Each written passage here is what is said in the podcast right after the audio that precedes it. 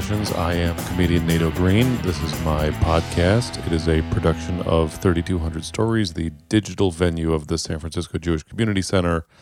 Uh, if you want to see me doing live stand up comedy, you can come see me every Friday night at the Hemlock Tavern in San Francisco with the business. Uh, other dates at my website, natogreen.com, or uh, hit me up on Twitter at natogreen. Uh, today, my guest is Vernon Reid. Uh, Vernon Reid is most known as the guitarist from, of the band Living Colour. He's one of the founders of the Black Rock Coalition.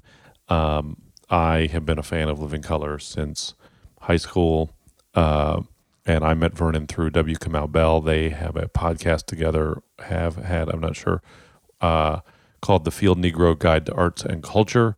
Uh, a few years ago, Living Colour was on tour in San Francisco and I went to the show with Kamau, and then afterwards, the three of us went to Sparky's Diner uh, on Church Street in the Castro and stayed up talking until four in the morning. And uh, then when I was in New York writing for Kamau's TV show, Vernon had, had done the theme music, and we hung out a lot around the set of the show. And he's just one of my one of the all time great conversationalists, most interesting people I've ever met. And so I'm really excited to have had this conversation with him, and I hope you enjoy it too. Dig it, Vernon Reid.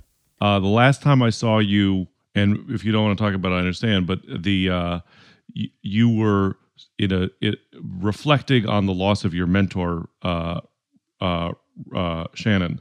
Yeah, Ronald Shannon Jackson. Yeah, and um, and so I I just wanted to hear you talk more about about that history and that relationship. Well, he's um, he's like one of those people I can't overstate his importance. You know, it's like he is the first mentor. I mean, he was the first musician, band leader to really take me seriously. I mean, he was the first one that was in a position to, to you know, it's the first time I flew on an airplane was because I was working with him. Like I, in 1980, I flew to the Netherlands to play the North Sea Jazz Festival with him and uh, it was a, it was a life altering experience. So working with him, playing his music, being in his band, getting yelled at by him. I mean, uh, it changed the direction of my life. I mean, a fundamental way. And how old were you when you met him? I was, um, I was, I was like in my late teens. I was, um, Jeez, I, I when I first heard him, I must have been 19 years old. When I, uh, Melvin Gibbs, um, the bass player, I mean, most known for playing in Rollins band.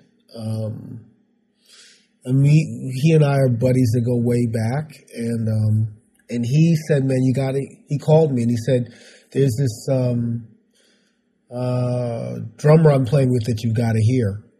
And and that's how I wound up I wound up hooking up with him.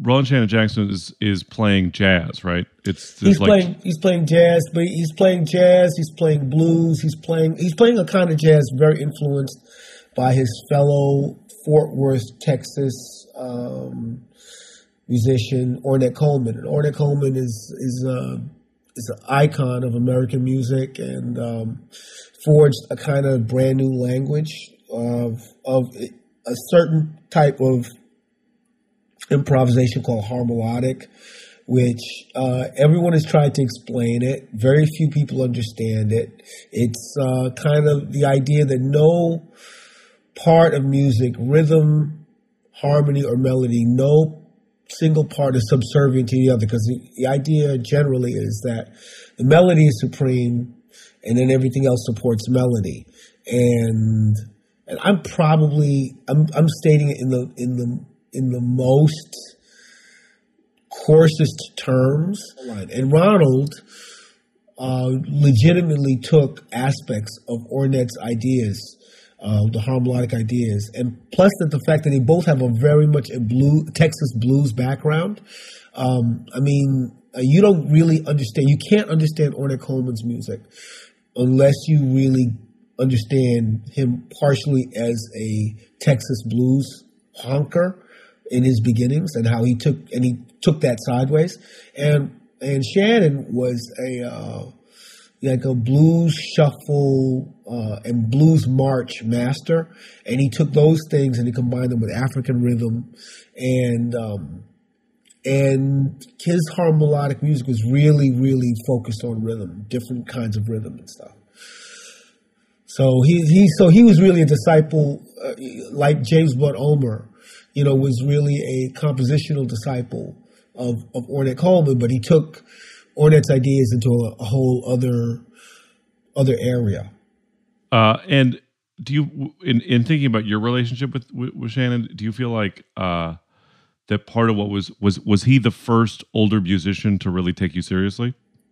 I would say so. Yeah, definitely. Because other guys, other people I worked with were kind of more or less my age or more around my age. I mean, they'd have more experience or whatever, but they were dudes who were like maybe a year older. They they weren't weren't really. They were my they were in my generation, and Shannon was the first person of the of uh, you know of the generation two generations ahead. It's interesting how you know that like how significant yeah. how significant it can be to just to to have someone older validate you know come along and say you got something. Keep it, it up. It, it's it's it's it's vital. It's important and and i think it's um i think we we miss that like where everybody is qualified to speak and that's that's a valid point um, but you know experience counts for something. Having gone down a road before someone else counts for something. And uh, and Shannon Shannon I mean he was uh, he did everything. I mean Shannon was hardcore. He was Shannon was really from the streets. Like you hear about the street a lot. And Shannon was the was the real deal. I mean he was um, he was an ex junkie uh, who got clean he was a, a, a, petty thief at one time he done, he had done time in jail um, he was a revered drummer. He had a lot. I mean, he worked a lot. He worked with some of the the, the biggest names in jazz. You know, he's the only drummer to have worked with uh, Cecil Taylor, uh, Ornette Coleman. You know, um, he's he's a he's a uh, he worked with Betty Carter. Um, you know, he's a very important cat, and he also lost everything and, and rebuilt himself. You know. And did he?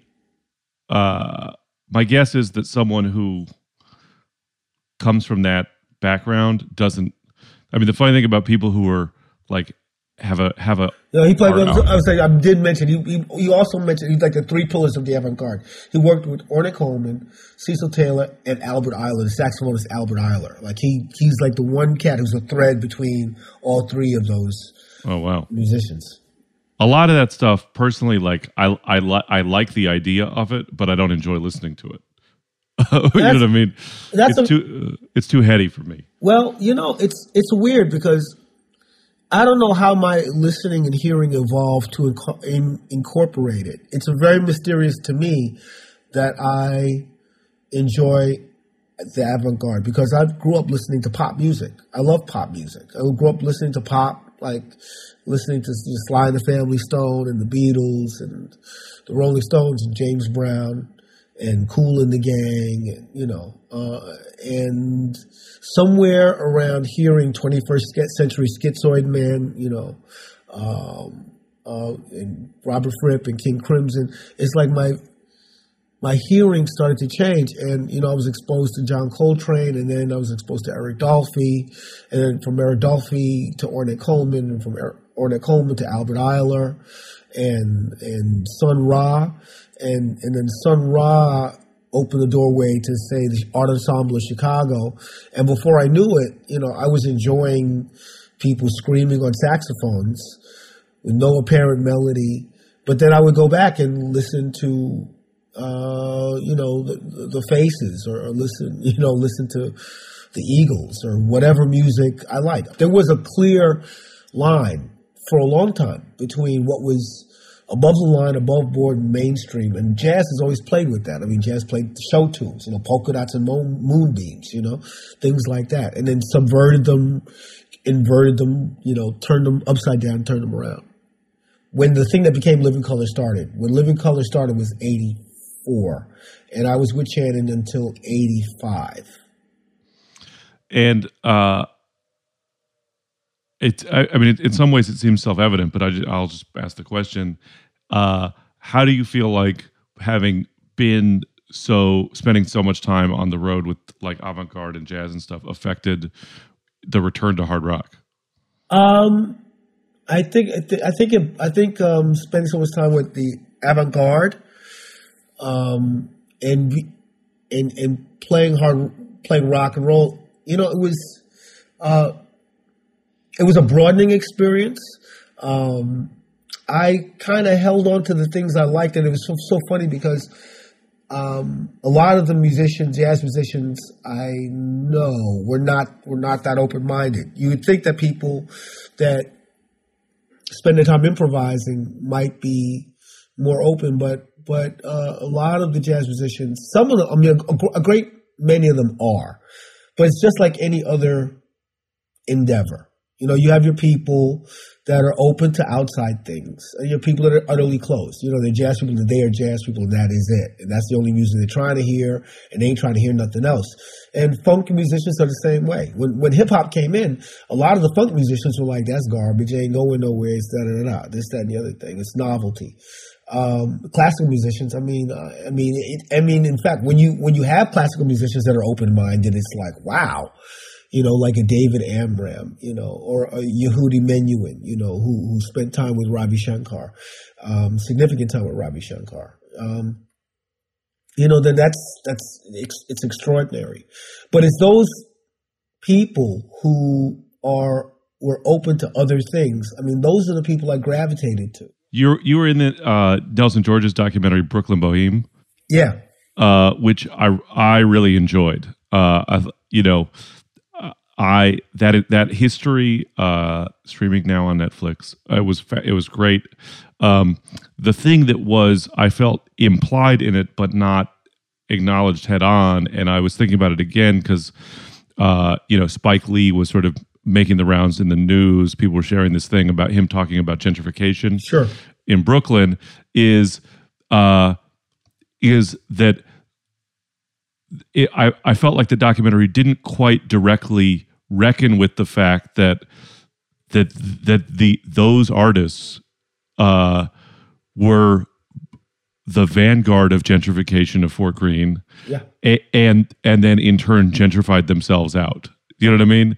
It's an ugly cycle. It's an it's, a, it's an ugly it's an ugly ugly cycle because the artists and uh, you know the people, not just the artists, but the people as kind of social misfits, social outcasts that the mainstream won't countenance and won't have. Those people make you know forge a new kind of community. So you have a situation like in Soho. Nobody came care. Soho was like old factories. Soho was de- a dead zone.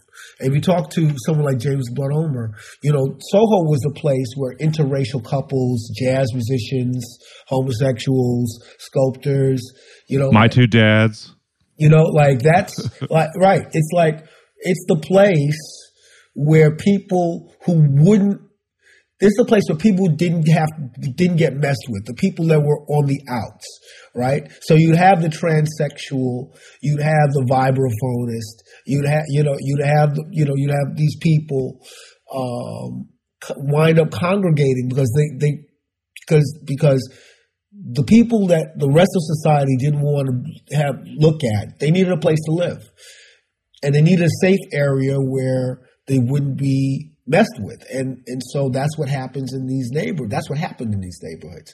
And Fort Greene was uh, was was very much like that. Fort Greene is when I was talking about in Brooklyn Boheme. You know, um, you know, after dark. Um, when I was in high school at Brooklyn Tech, you know, that was the host role, and that was the track. That was the Brooklyn track. Was was was right around Fort Greene. Recently, I watched After Hours, and which is set in Soho, and it's just a crazy. It's a great movie. After It's a great movie, and it's so weird to think that you know that it's such a moment in time of like, and that neighborhood is so far gone. Oh, you know? oh yeah, yeah, yeah, yeah. That that that movie was like the last gasp of the Soho Weekly News version of Soho, because that that was the thing. Like the Village Voice, the comp- competitor to the Village Voice was the Soho Weekly News, and uh, because Soho was its own, considered its own area of avant-garde activity and gray area. When I was taking guitar lessons with with uh, Bruce Johnson uh, in, in in on Avenue D, I mean, it was it was really scary. Going walking with my guitar to to Avenue D, it was like aware. Uh, uh, um, uh, it was an Avenue aware. Be, it was beware, caution, and death. Right. I, I've I've always had this idea of of uh, wanting to do a sketch uh, about a dare about Daredevil because like Daredevil said in Hell's Kitchen, but Daredevil said in Hell's Kitchen as it is now. you know what I mean? so like with all of the small plates and the fancy lofts and all that kind of stuff, and just Daredevil like walking around, uh, you know, intervening and people abusing their waiter and stuff. Oh yeah, King King King Kingpin becomes a restaurant magnate. You know. Yeah, right. Um, so uh, the first time that I told you that I had a union background, Sure. you uh, mentioned that your family has some connection to the early days of 1199. Yeah, my my my mother my mother worked for the you know the health the Health and Hospital Workers Union eleven ninety nine. She worked for the union. She worked for the union. Well, she worked for a, a pharmaceutical distributor at first, and and then she worked directly for the union for a long time. She's retired now. Uh, and what what was that? What's, what was your experience of that history? Well, you know, it was just a lot of 1199 literature around, and also my my my father um, was was a member of PATCO, the um, the uh, uh, air traffic controllers union that that that Reagan busted.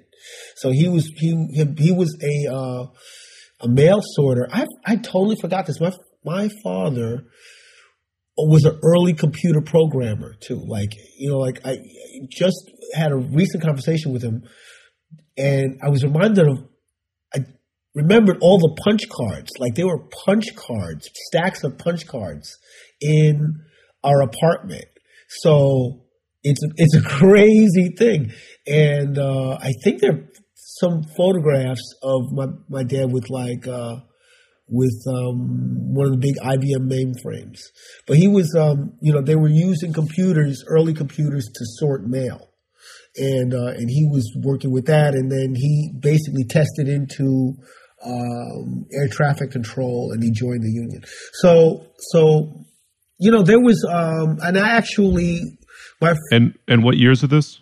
these are God, these are the sixties and seventies, sixties and seventies. My mom was doing the pharmaceutical dis- distributor in the sixties, and she joined. She started working for the union in the seventies, as I recall. And and 11, 1199 started in New York, right? Yes. and this was i mean my limited understanding of the history from afar is that is that this was uh, one of the now like healthcare unions are really you know a pretty significant part of the labor movement but this was in the 60s and 70s was the beginning of a real wave of unionization of healthcare workers Yeah. and 1199 specifically was uh, a sort of New York based healthcare hospital and healthcare union that was sort of the union expression of the civil rights movement. Oh, very, very much so. A lot of, uh, a lot of uh, African American and Caribbean American nurses. A lot of nurses uh, and and home care providers. You know, that was that was pretty much the backbone of of of eleven ninety nine. And I actually I actually worked uh, for a time at a uh, laboratory in Long Island City uh, and I was I was I was a member of 1199. Um, you know, I was a member of 1199 before I was a member of 1102, uh, the musicians union. And and the what what was your recollection of the of when Reagan busted up Patco? It was pretty tense. You know, it was it was rough. It was rough. It was rough. It was a rough time because um, I've been, you know, because where I worked was at uh, this this uh, centralized labs in Long Island City, and we had gone out on strike. We had gone out on strike a couple of times. I walked the picket line, um, you know, because for, for, for wages, for benefits, for better work conditions, um, for you know, just health and safety stuff, you know, because there was a part of the laboratory that that had uh, that was that dealt with um, radioactive stuff um, uh, for chemotherapy. There was a part of the of the lab that dealt with chemo chemo results and things like that. So it was like you know making sure things were labeled and you know like so so I'd, I'd been on the picket line and, and done some time uh, with eleven ninety nine, and then the Patco thing. Hang on, did did did you did you find being on the picket line to be fun or stressful? Cold, cold a lot of times, cold, and we had to do it in you know because basically what with the picket line in te- when we were on strike, basically we you had to come in to work at the time that you would work and carry a sign you know, or stand in front of the, you know what I mean, and uh, and make sure that they weren't bringing scabs in, you know. So yeah. so that was so it was like, uh, you know, my it was it was weird because I was sort of um, halfway between a part time and a full time worker, so um, because there was a tension because I was also trying to make it as a musician and trying to using vacation time to tour and all of this sort of stuff. And like, I, it would be like, you know, I would be in rehearsal and I had to run out of rehearsal to get to my job. You know what I mean? And, uh, so anyway, when the, anyway, you mentioned about Patco thing. It was a very tense time and it was, it was, uh, you know, because, uh, you know, it was like either you either you went with what Reagan was talking about, or you were out. You know, my pops decided to stay in, and and that was a, um, you know, I understand why he did it because he had a family, and um, he had three kids, and you know, I get it. And but of course, my also sort of ideologically pure teenage mind was a little judgy about that. And and I and I came to think, you know what? It's not fair because, you know, he's just trying to do the best for the for the Reids, you know, and that's what he decided to do. And, and and I know that was a rough one for it was a rough time for him. I didn't like get into confrontational stuff with, with him because, you know, I didn't do that. But um it it I know it was a rough rough thing for him. And do you think, uh, you know, my my person my approach to union work and to social change in general is that, like, I never actually care that much about winning the particular improvement or campaign. I really care about what lessons people learn from the experience. Sure. And you know, it's okay. Like it's okay with me to lose a big fight if people learn. Oh, this is how we need to do it better next time. Right. Uh, and uh, so do, do you think your family came out of that feeling like you know all the work we did put into being part of these unions wasn't worth it? Or uh, or Reagan was horrible? Or what what do you think the lessons of uh, the you know for your parents that, from that participation? Well I, I'm a I'm I'm a you know I believe I'm a I'm because I I I was been in a couple of unions I I was in a union that struck twice and have been on the picket line and seen the results of union busting in my own family. I mean, on one level, you know, uh, um, I, am very thankful that my father stayed in because what happened was when they busted the union, you know, the thing is, like, the work rules were insane. For those guys who were pushing 10, it was rough, rough, rough. They, they worked really long hours to the point of exhaustion. They had to stay alert all the time.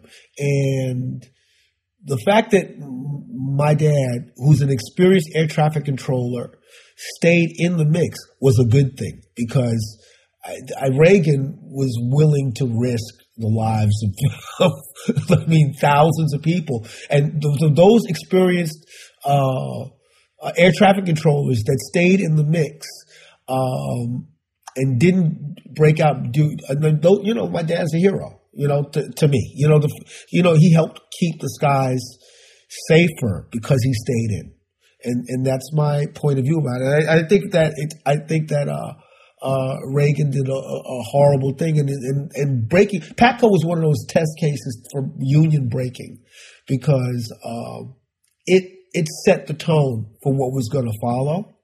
Um, so uh, that's part of that's that I, I have very uh, very deeply antagonistic feelings about Reagan's legacy because of that, because of the uh, what went on um, in inside of the Reid family. But the fact that my dad, you know, helped make planes land safely.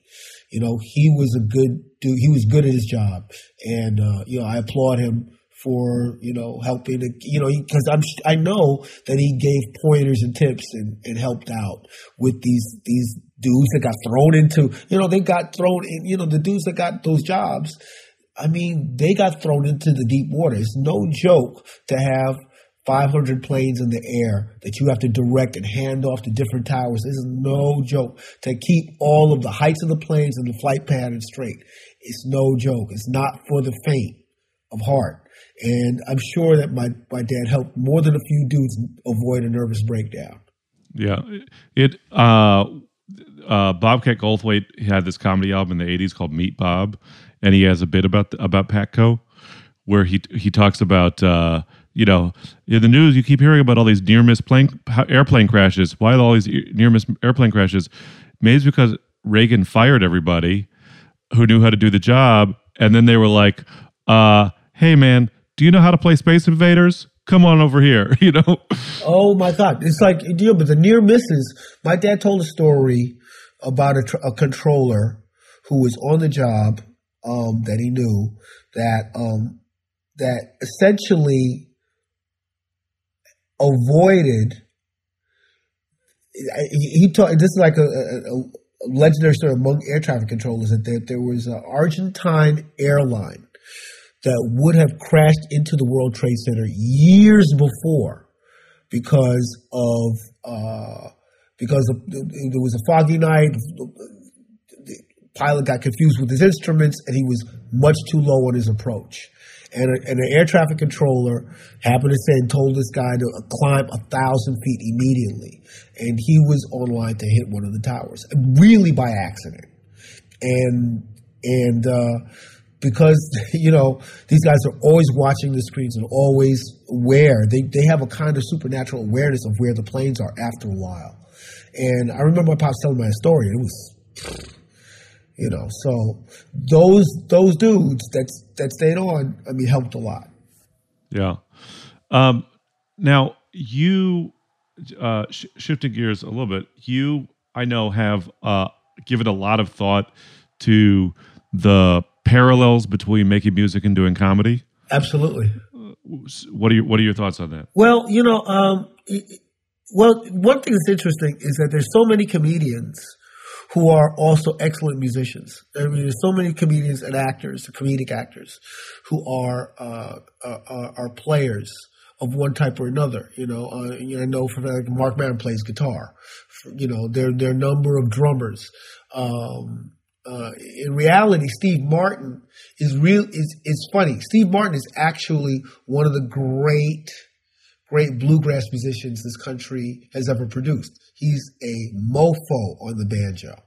And in a weird way, it's hard to look at. It's like, okay, what's your real gig? Like, are you a comedian because you wanted to avoid the life of a musician? You know what I mean? Because really, he's he's an incredible banjo player, and he's incorporated it in his comedy. But uh, he does that thing that Charo does. You know, when Charo plays the guitar, picked up the guitar, you know, Hollywood Squares, whenever she would pick up the guitar, uh, she would transform. She was very, very, very serious about flamenco guitar, and she's a wonderful flamenco guitarist. And with all that, all of the silliness and whatnot, whenever the, she would sit down to play guitar, she would become a a deadly serious musician. Um, the the Marx Brothers, you know what I mean? Uh, um, Harpo and Chico. I mean, incredible. Incredible. Chico's Marx, incredible pianist. You know, um, Harpo Marx. I mean, he was extraordinary as a harpist.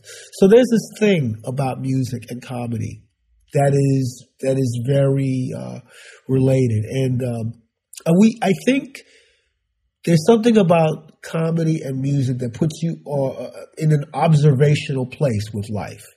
You really do observe the foibles and, and follies of life as people do it.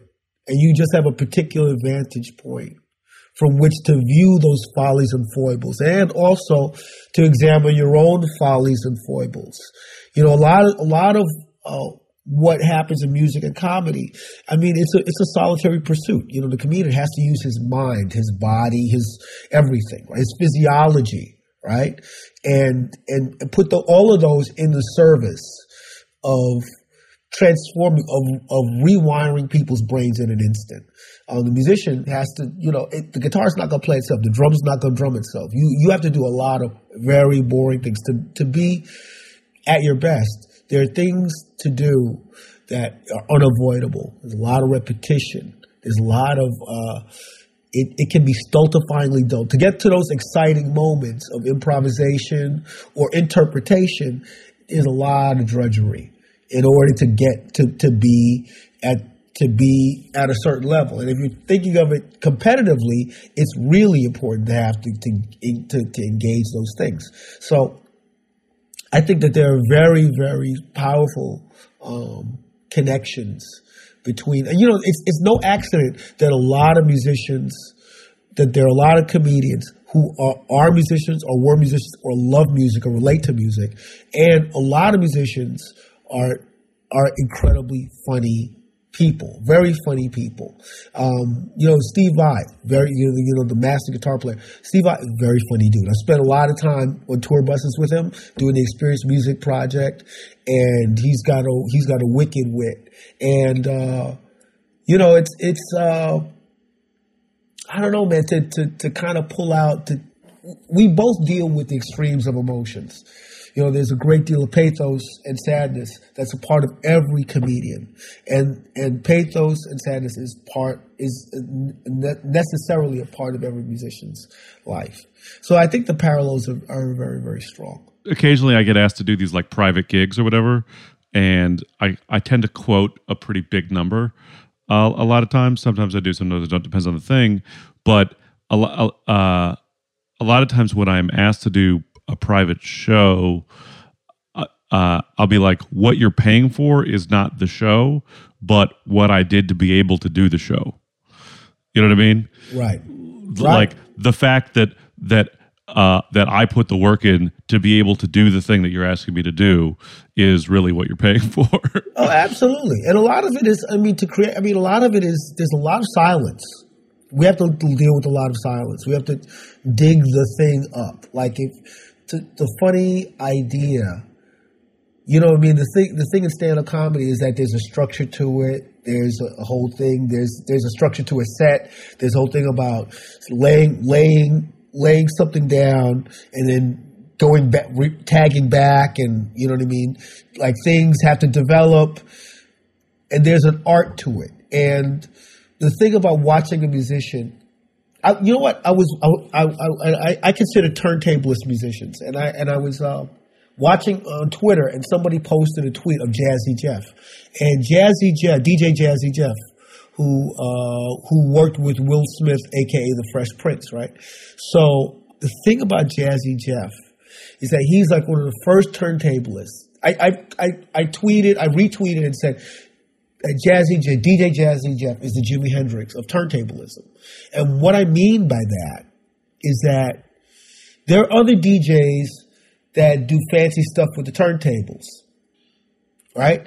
But Jazzy Jeff was one of the first dudes I saw at the turntables who made it look completely natural. He would do extraordinary breakdowns and and and cut ups of music, but the beat was the, the groove. He's like a party DJ, uh, who was also this extraordinary manipulator of turntables. And he's he really is like the whole thing that you have with the X-Ecutioners and all these other extreme turntablism.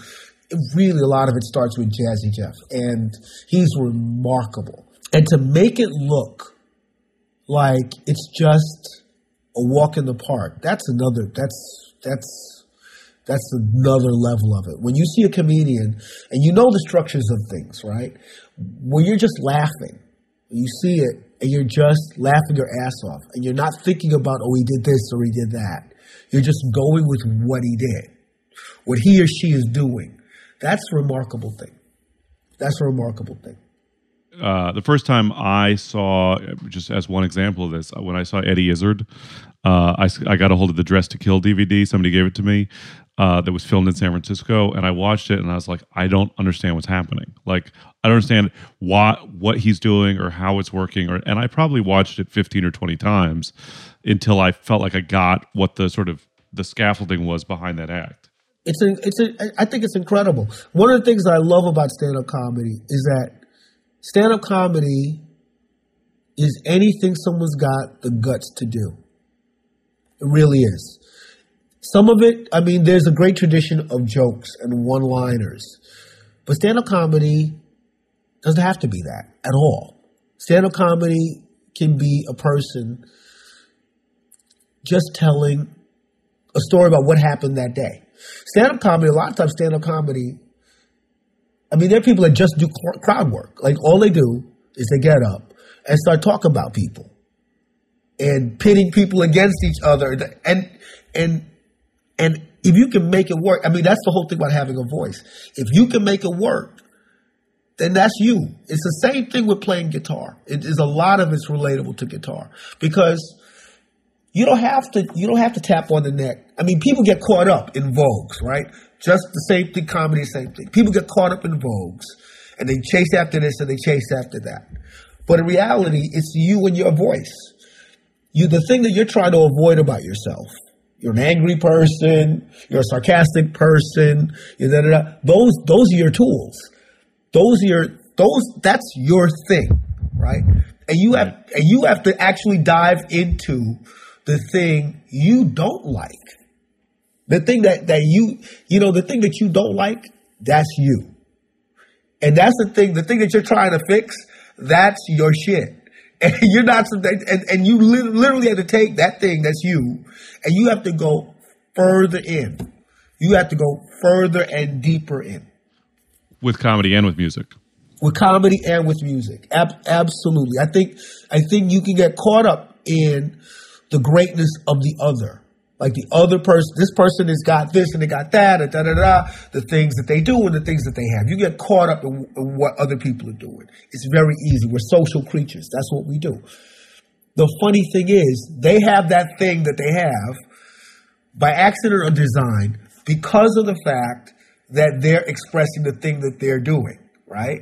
And the only way for anyone that's in this kind of milieu of performance to do the thing that they're doing, you have to bring what you have to the table. You can't bring what the next person's got to the table. It's ridiculous.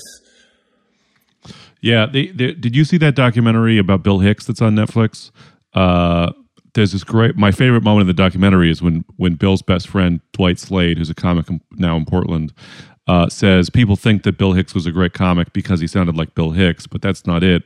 Bill was a great comic because his inner voice and his outer voice were the same. I, I, I couldn't agree with it more. I couldn't agree with it. Billie Holiday was great to the very end. Billie Holiday was great in her greatest times when she was young and beautiful and the whole world was her oyster. And she was great when she was a broken woman. She was still great because she lived her sound. That broken thing coming out of her throat, she paid for it with every injection, with every bad man, with everything that went sideways. She paid in coin to make that sound. Most people aren't willing to pay in coin. The coin you're gonna pay in is people not digging you. People telling you you ain't shit. People, people nasty YouTube comments. People tell you, ain't funny. The heckler, the people with the arms folded in front of the stage. That's the coin you have to pay. That's what you have to pay. And most people are not willing to pay the cost to be free. To pay the cost to be free. It really is. That's you with the rifle in your hand. You know what I mean? That's you. That's you. That's you in the first launches that landed on D-Day. That, that really is. It really is. It's not the. It's not that when people say, "Yeah, man, you're the best." No, some people say you're the fucking worst, and I, and I wait. You're a waste of space and time. When or when you get the slings and arrows of outrageous fortune thrown in your grill, that's the cost of the ticket. That's the price of the ticket. That's what that's what Baldwin was talking about. When James Baldwin was talking about the price of the ticket, that's exactly what he was talking about. And nine out of ten of us are not willing to pay. We're willing to give up. We're going to shift our shit. We're going to turn around. We're going to walk away. And that's the, and you, and we walk away almost always at the point of breakthrough. People walk away right at the point when they're about to experience another thing, get to another place.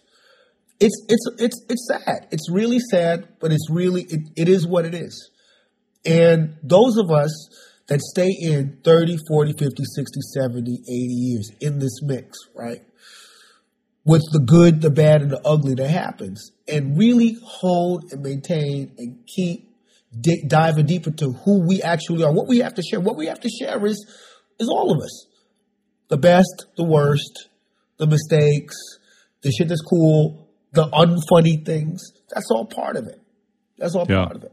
my my you know my wife says this stuff to me all the time about how like you know because i i tend towards the depressive like a lot of comedians and i brood and wallow and stuff and and she always said you know that it's sort of that i'm so quick to go to like a very uh discouraged dark place Right. and she and that eh, but that i'm actually at my best when i'm when i am cornered and mad you know what i mean Right. Um and you know and and i'm like ready to fight my way out of it rather than Right. wallowing uh have you seen the new captain america movie I have. I have. how do you feel about it I I enjoyed it. I enjoyed it. Uh, it's a it's a very interesting. Well, Chris Evans, Steve Rogers, is his interpretation of Steve Rogers is very interesting because Captain America, as portrayed, he is essentially Bruce Springsteen, right? He's an everyman. He's an every guy, right? He's an every guy and he doesn't like bullies. He's the, the, the he's the kid that was bullied that suddenly becomes, you know, a shtarker, right? He suddenly becomes, uh, and and he uses his powers for good as he sees it. i appreciate your use of yiddish there Ah, yeah. Well, you know, I try to I try to help. so so he's this cat, right? And what they did, what I loved about because how do you in the, the post Dark Knight world that we live in, how do you constitute a character like Captain America? And the way Marvel did it was that they basically stole a playbook. There was a movie a few years ago called The Flags of Our Fathers, which is about Right. the, the Iwo Jima photograph. It was about the about about the reality of the lives of the soldiers that took the Iwo Jima photograph, and they re- they did this thing where they went on tour and they had to recreate the the the, the Iwo Jima photograph on stage. Like he had to stand and pose with this flag you know and it was about the dark reality of what they lived. And basically in the what they did with captain america is that captain america his whole thing was that he was he was a prop for selling us war bonds. It's brilliant to take him and make him in the costume or whatnot that he was not only this sort of uh, medical experiment, but he was a prop for selling war bonds. It was genius. It made him somewhat credible that he would dress the way he's dressing. And so, you know, he's this whole thing about him being a member of Shield, and and the the, the use of uh, bringing in uh, Hydra, which is kind of Hydra is like this, uh, you know, the idea that the that that that the Nazis had a super secret uh, uh, had their DARPA, like the Red Skull, when I- is a result of taking the Wernher von Braun trope and then folding that into they had their extreme scientific advanced technology division. Right. It was the it was the Marvel version of the thing that was that that they were riffing on in Hellboy too. Exactly right, and and the Raiders of the Lost Ark, right? Because there's a one on the one hand, there's the idea of the of the Nazis as being arcane occultists, of them being occultists, and on the other hand, it was the Nazis as you know the the not Mengele Frankenstein, right? So you know, in, in, a way, Red Skull is the Mengele Frankenstein idea uh, you know, uh, caricature or the extreme uh, expression of that idea.